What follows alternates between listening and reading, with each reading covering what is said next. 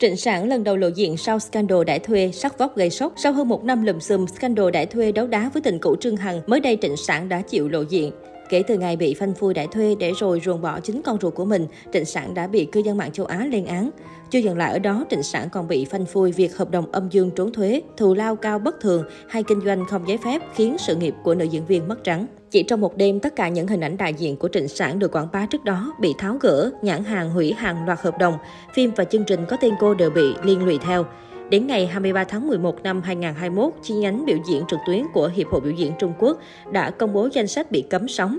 Trịnh Sản là một trong 88 cái tên nằm trong danh sách cấm cửa. Kể từ ngày cấm sóng Trịnh Sản mất hút, mới đây nữ diễn viên Vườn Sao Băng đã đăng tải bức ảnh trên mạng xã hội. Tuy nhiên, theo lệnh mới từ cơ quan chức năng ban hành, nên hầu hết những bức ảnh chụp của nữ diễn viên đều bị cấm lưu hành hay xóa bỏ, nên hình ảnh của cô đều phải dùng icon che mặt.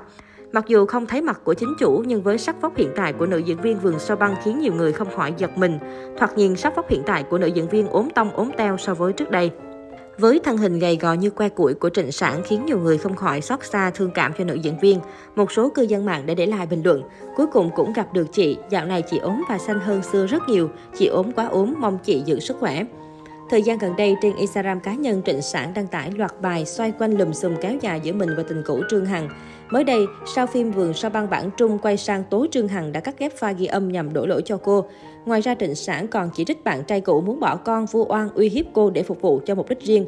Cũng theo mỹ nhân Chiến Ít, chính Trương Hằng đã thừa nhận ngoại tình và tự dàn cảnh như thể anh chính là người bị hại. Trịnh Sản cũng chỉ ra giấy tờ thủ tục nuôi con bên phía Trương Hằng có vấn đề. Đặc biệt cô còn cập nhật hình ảnh chân tay hai con xuất hiện nhiều vết sẹo nhỏ, da khô ráp khi được Trương Hằng nuôi.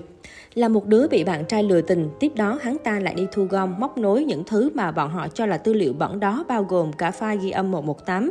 Còn có tất cả những chuyện đã xảy ra trước đây, những bức ảnh thân mật chụp cùng người ta, tôi cảm thấy tôi thật sự chẳng có cái gì để phanh phui cho mọi người cả.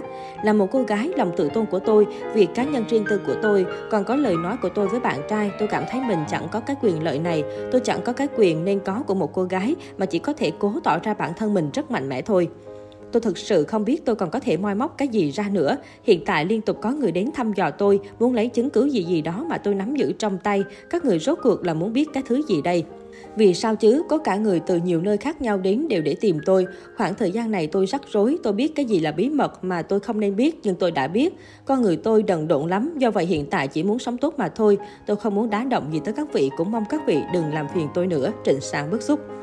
Chưa dừng lại ở đó, Trịnh Sản còn khởi kiện hàng loạt kênh truyền thông xứ Trung vì vi phạm quyền và lợi ích hợp pháp của mình cùng các con.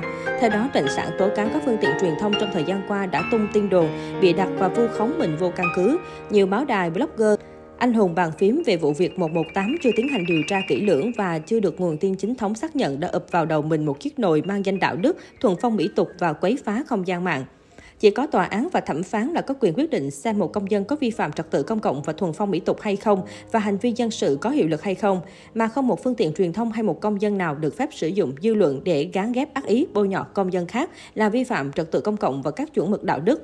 Các phương tiện truyền thông không chỉ xâm phạm nghiêm trọng nhân phẩm của Trịnh Sản với tư cách là một công dân của nước Cộng hòa Nhân dân Trung Hoa nói chung, mà còn xâm phạm quyền và lợi ích hợp pháp của hai đứa trẻ, Trịnh Sản lên tiếng.